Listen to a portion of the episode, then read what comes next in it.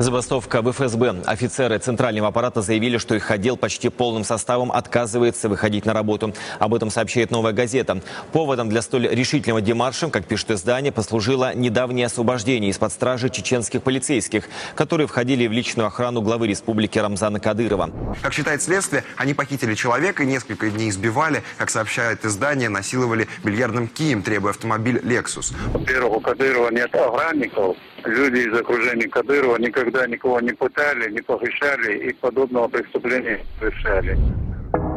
Вы слушаете аудиопроект «Продолжение следует». Это Павел Коныгин и Наталья Жданова.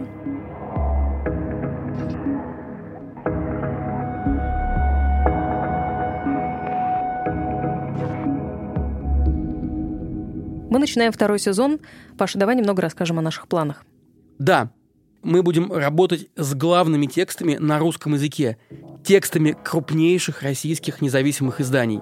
Это будут расследования и репортажи, которые выходили в течение последних двух с половиной десятилетий в российских медиа, и которые лучше, чем что бы то ни было, уж точно лучше, чем российские учебники истории, характеризуют современную Россию.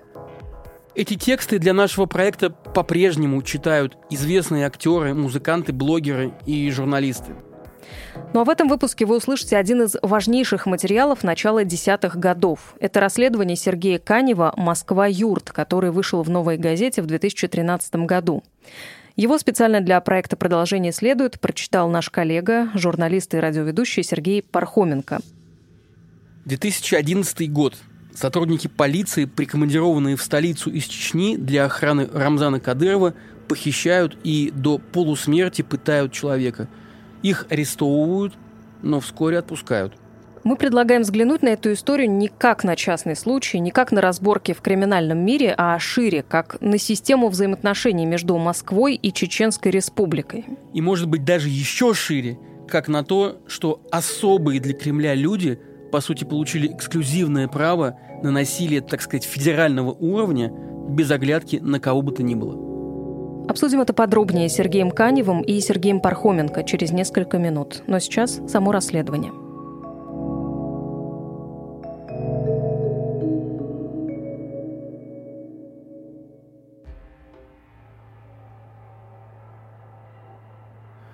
Москва-Юрт. Расследование Сергея Канева. Читает Сергей Пархоменко. В новую газету обратились офицеры центрального аппарата ФСБ и заявили, что их отдел почти полным составом отказывается выходить на службу. И они даже готовы положить на стол служебное удостоверение. Поводом для столь решительного демарша послужило недавнее освобождение из-под стражи чеченских полицейских. Те в 2011 году похитили человека в Москве, вымогали у него деньги и подвергли жесточайшим пыткам – Возмущенные чекисты сообщили, что, несмотря на личный контроль главы Следственного комитета Александра Бастрыкина, всех арестованных освободили, а специального следователя уволили. При этом в деле якобы имеются телефонные прослушки разговоров обвиняемых из СИЗО номер 6, откуда они давали указания запугивать свидетелей. Мы побеседовали с сотрудниками ФСБ и выяснили дополнительные подробности этой громкой криминальной истории. Чекисты назначили встречу в подмосковном кафе. Понимаете, нам не просто плюнули в душу. Наши семьи поставили под удар, возмущался полковник. Зачем мы ездили в Чечню и собирали доказательную базу? Там нас спасли натуральные бандиты в форме, и мы почти стали заложниками. Люди в отделе возмущены до крайности – и вот теперь мы узнаем, что этих самых охранников Кадырова, которые занимаются в Москве криминалом, спокойно отпустили, добавляет майор. Как это понимать? Лучше бы мы взятку взяли, которую нам предлагали.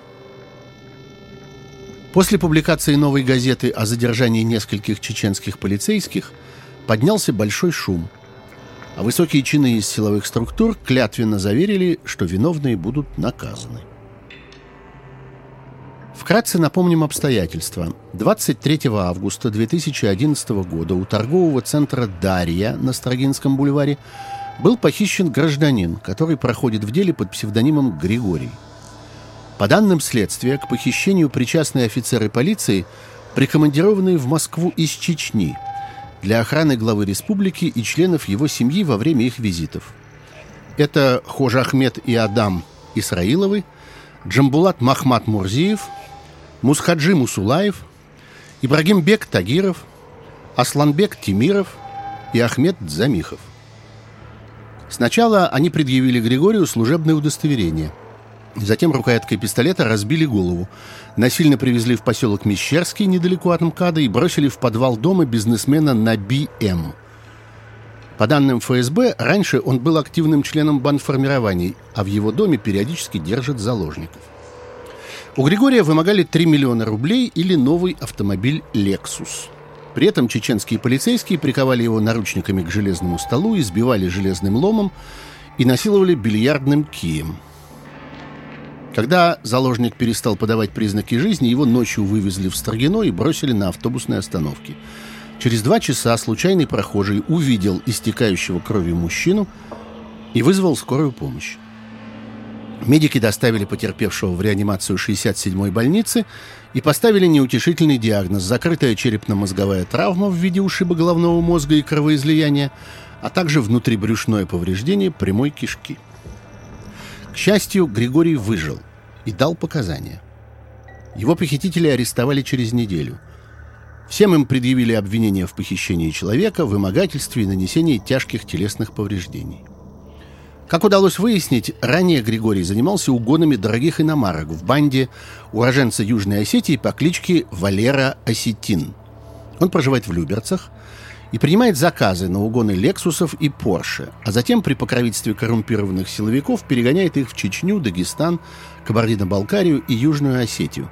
К примеру, летом 2012 года банда похитила в Москве предположительно 12 «Лексусов». В 2005-м за угон «Мерседеса» у дочери высокого чиновника Григория осудили. После отсидки он устроился на работу и собирался повторно жениться. Но Валера Осетин его нашел и предложил за 18 тысяч долларов угнать «Лексус» по заказу боевика из Дагестана. Григорий отказался и вышвырнул Осетина из подъезда. Тогда тот решил ему отомстить и подключил к делу своих знакомых из числа чеченских полицейских – им он сообщил, что Григорий угоняет по 10 иномарок в месяц и никому не отстегивает. 23 августа 2011 Осетин позвонил Григорию и назначил стрелку у торгового центра «Дарья» на Строгинском бульваре, где его уже поджидали чеченские полицейские. Новая уже писала, что в Москве на постоянной основе дислоцируется столичный отдел охраны Кадырова – насчитывающий примерно 30 человек. Базируются бойцы будто бы в апартаментах президента отеля, имеют автоматическое оружие, средства связи, а их автомобили снабжены спецпропусками-непроверяйками. Оперативное управление отделом осуществляет упоминавшийся в списке задержанных лейтенант полиции Зелимхан Исраилов по прозвищу Бес. По столице он передвигается на Мерседесе МЛ-500 с госномером – и якобы пользуется правительственной связью. Впервые Бес засветился в марте 2007 года, когда в центре Москвы не поделил дорогу с водителем «девятки» Кочетковым. Как сказано в милицейской сводке, между ними возникла драка, в результате Кочетков упал, ударился головой об бордюр и скончался на месте. Но уголовное дело вскоре закрыли. Затем, через год, на Новоясеневском проспекте у кафе «Восточная кухня» во время вооруженной разборки Исраилов получил пулевое ранение в грудь и был доставлен в больницу. Помимо беса, ранение получили оперуполномоченный Мусхаджи Мусулаев, а в реанимацию их доставил Джамбулат Махмат Мурзиев. Оба упоминаются в списке задержанных по похищению Григория. С противоположной стороны были ранены уроженец Баку Мамедов и москвич Никитин – уголовное дело тоже было закрыто. А в январе 2009-го Исраилов уже сам применил служебный Стечкин. По версии следствия, он ворвался в подрезавший его автобус и выстрелил водителю в ногу. Правда, тот оказался не из робкого десятка, и бесу досталось от его монтировки. Дело получило большой общественный резонанс – Руководство Генпрокуратуры уверяло, что преступление не останется безнаказанным, однако и в этот раз уголовное дело было закрыто. И вот новая громкая история с похищением и пытками.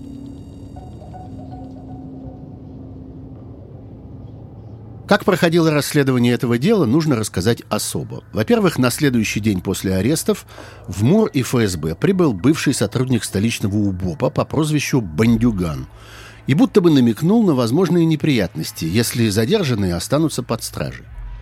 Затем у следователя, а затем в МУРе и ФСБ появились какие-то визитеры из Грозного и за освобождение якобы предложили 3,5 миллиона евро – Принимая во внимание личности задержанных и их высокие связи, уголовное дело было передано в Главное следственное управление по Москве. Дополнительно ход расследования взял под личный контроль Александр Бастрыкин. На допросах задержанные уверяли, что не причастны к преступлению, однако показания свидетелей и данные Биллингов говорили об обратном. В том числе на Валеру Осетина дала показания любопытная соседка, запомнившая его гостей и номера автомобилей – После угроз ей дали госзащиту. Тогда адвокаты подозреваемых нашли свидетелей, которые утверждали, что в день похищения часть арестованных гуляла на свадьбе в Чечне, а другая хранила знакомого в Нальчике. Причем следователям предъявили даже фотографии. Но и это алиби оказалось вымышленным.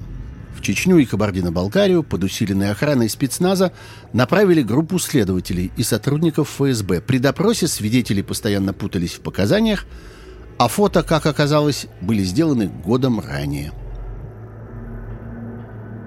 Тем временем в Генпрокуратуру, Следственный комитет, МВД и Госдуму были отправлены десятки обращений с просьбой освободить, цитата, борющихся с криминалом невиновных жителей Чеченской Республики, ставших заложниками коррумпированных сотрудников ФСБ и МВД и врагов президента Чечни Рамзана Кадырова.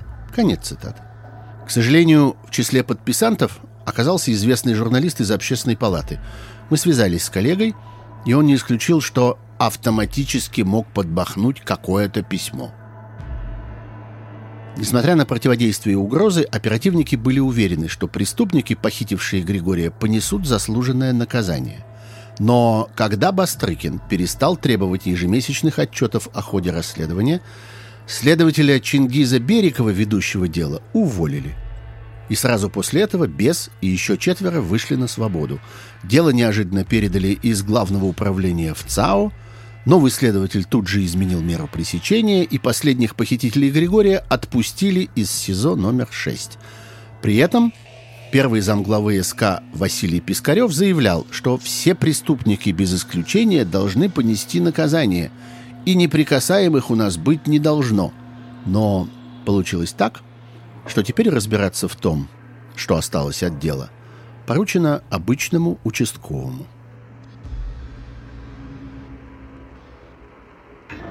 Возвращаясь к разговору с чекистами в кафе. Вы знаете, в тот день, когда отпустили последнего из них, мы напились всем отделом, грустно улыбается полковник. А утром написали справку меморандум на имя директора ФСБ. А что было дальше, спрашиваю. Пришел помощник директора ФСБ и заявил, что есть указание с самого верха. До окончания Олимпиады в Сочи окружение Кадырова не трогать. Мол, с ними потом будут разбираться.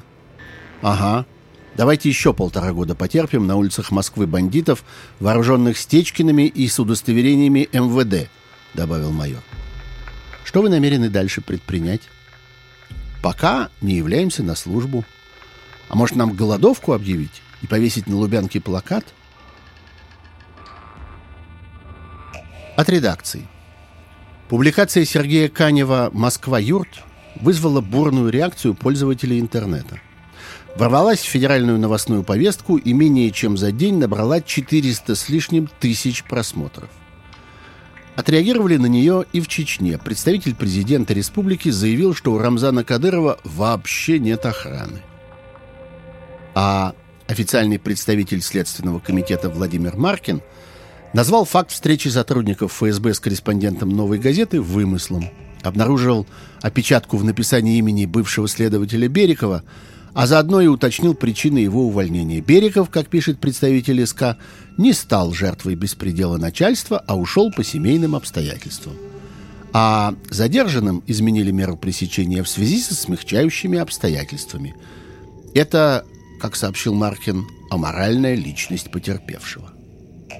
В заключение официальный представитель гарантировал, что дело будет доведено до конца и направлено в суд. Продолжение следует.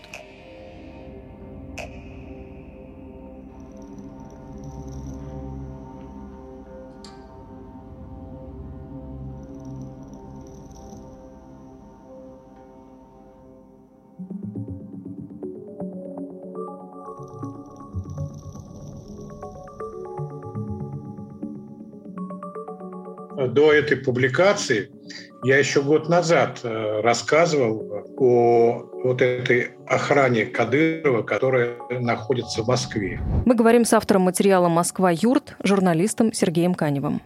Потом я уже дальше стал работать, втянулся, мне было крайне интересно. Главное, нужно было показать, что в центре России орудует банда, на, которой, э, на которых надеты милицейские кителя, а, значит, эти погоны, которые э, занимаются выбиванием долгов, они вообще коллекторы номер один были. То есть за ними уже там Шакро со своей бандой был, там еще там другие. А вот это коллекторы. А там стопроцентный результат. То есть э, когда они их нанимали, а у них не было, я не слышал, чтобы у них были какие-то осечки и срывы, деньги отдавали все. Но каким образом выбивались деньги, я это рассказал. У них э, в поселке Мещерский, это около МКАДа, э, был дом, который был оформлен на бывшего боевика.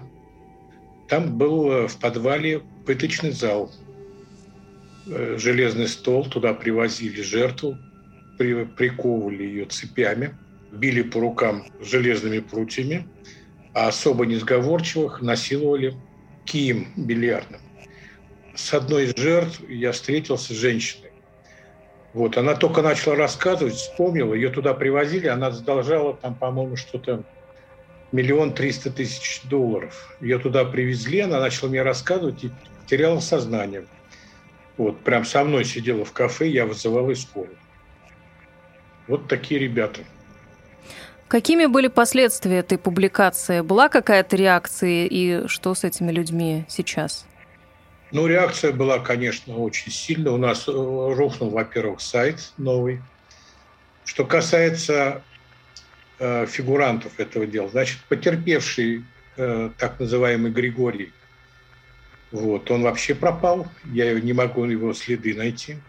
Значит, все, кто мне помогал из ФСБ, МВД, конце концов были уволены, либо переведены на нижестоящие должности. А непосредственные похитители, значит, все они э, были освобождены под подписку о невыезде и уехали в Чечню. Никто не был привлечен к уголовной ответственности. Серега, ты много лет работал криминальным репортером, писал о силовых структурах как никто. Но вот скажи, по-твоему, то, что сотрудники ФСБ вот устроили тогда этот демарш после освобождения чеченских силовиков, это ты считаешь уникальный случай? Такое вообще бывало когда-то? Конечно, нет. Там в худшем случае там было нафиг я уволюсь там из ФСБ, из уволюсь и все. А тут прям это такая реакция жесткая была.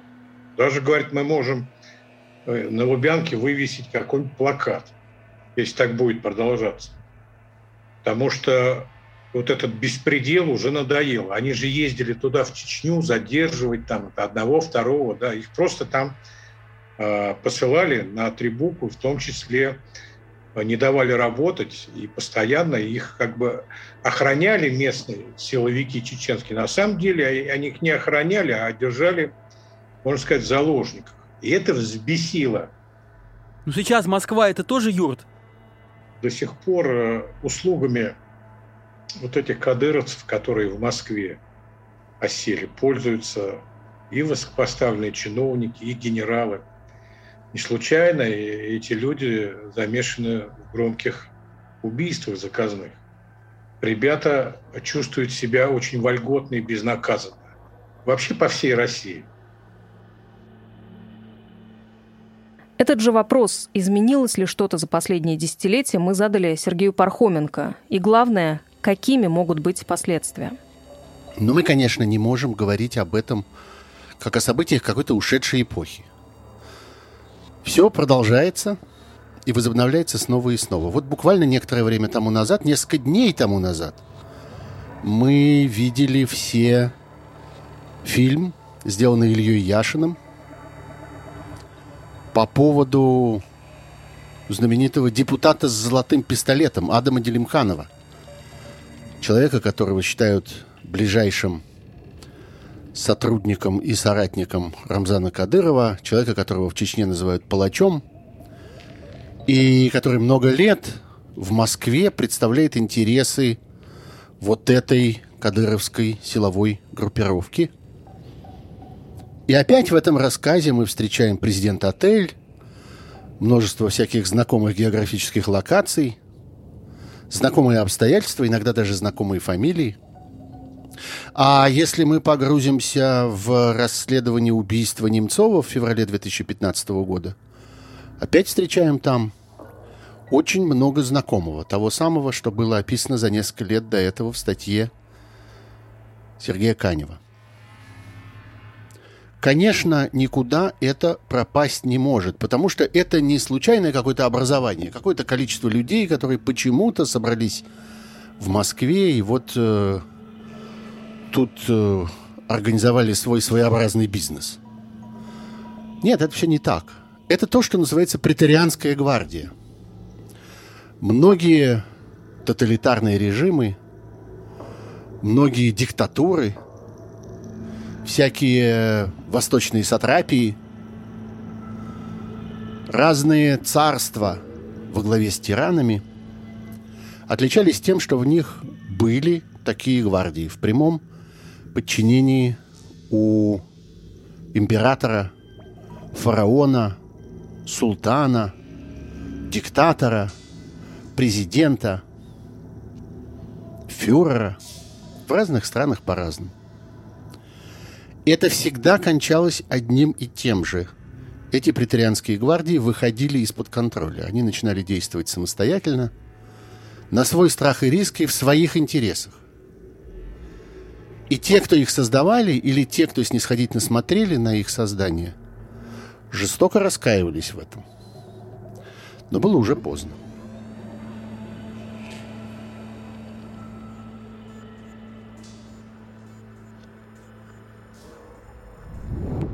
Мы, как и прежде, есть на всех площадках для подкастов. Будет здорово, если, послушав эпизод, вы поставите оценку и напишите отзыв в приложении Apple Podcasts. Это помогает проекту быть более заметным и привлекать новых слушателей. И самое главное, теперь у продолжения следует есть свой YouTube-канал.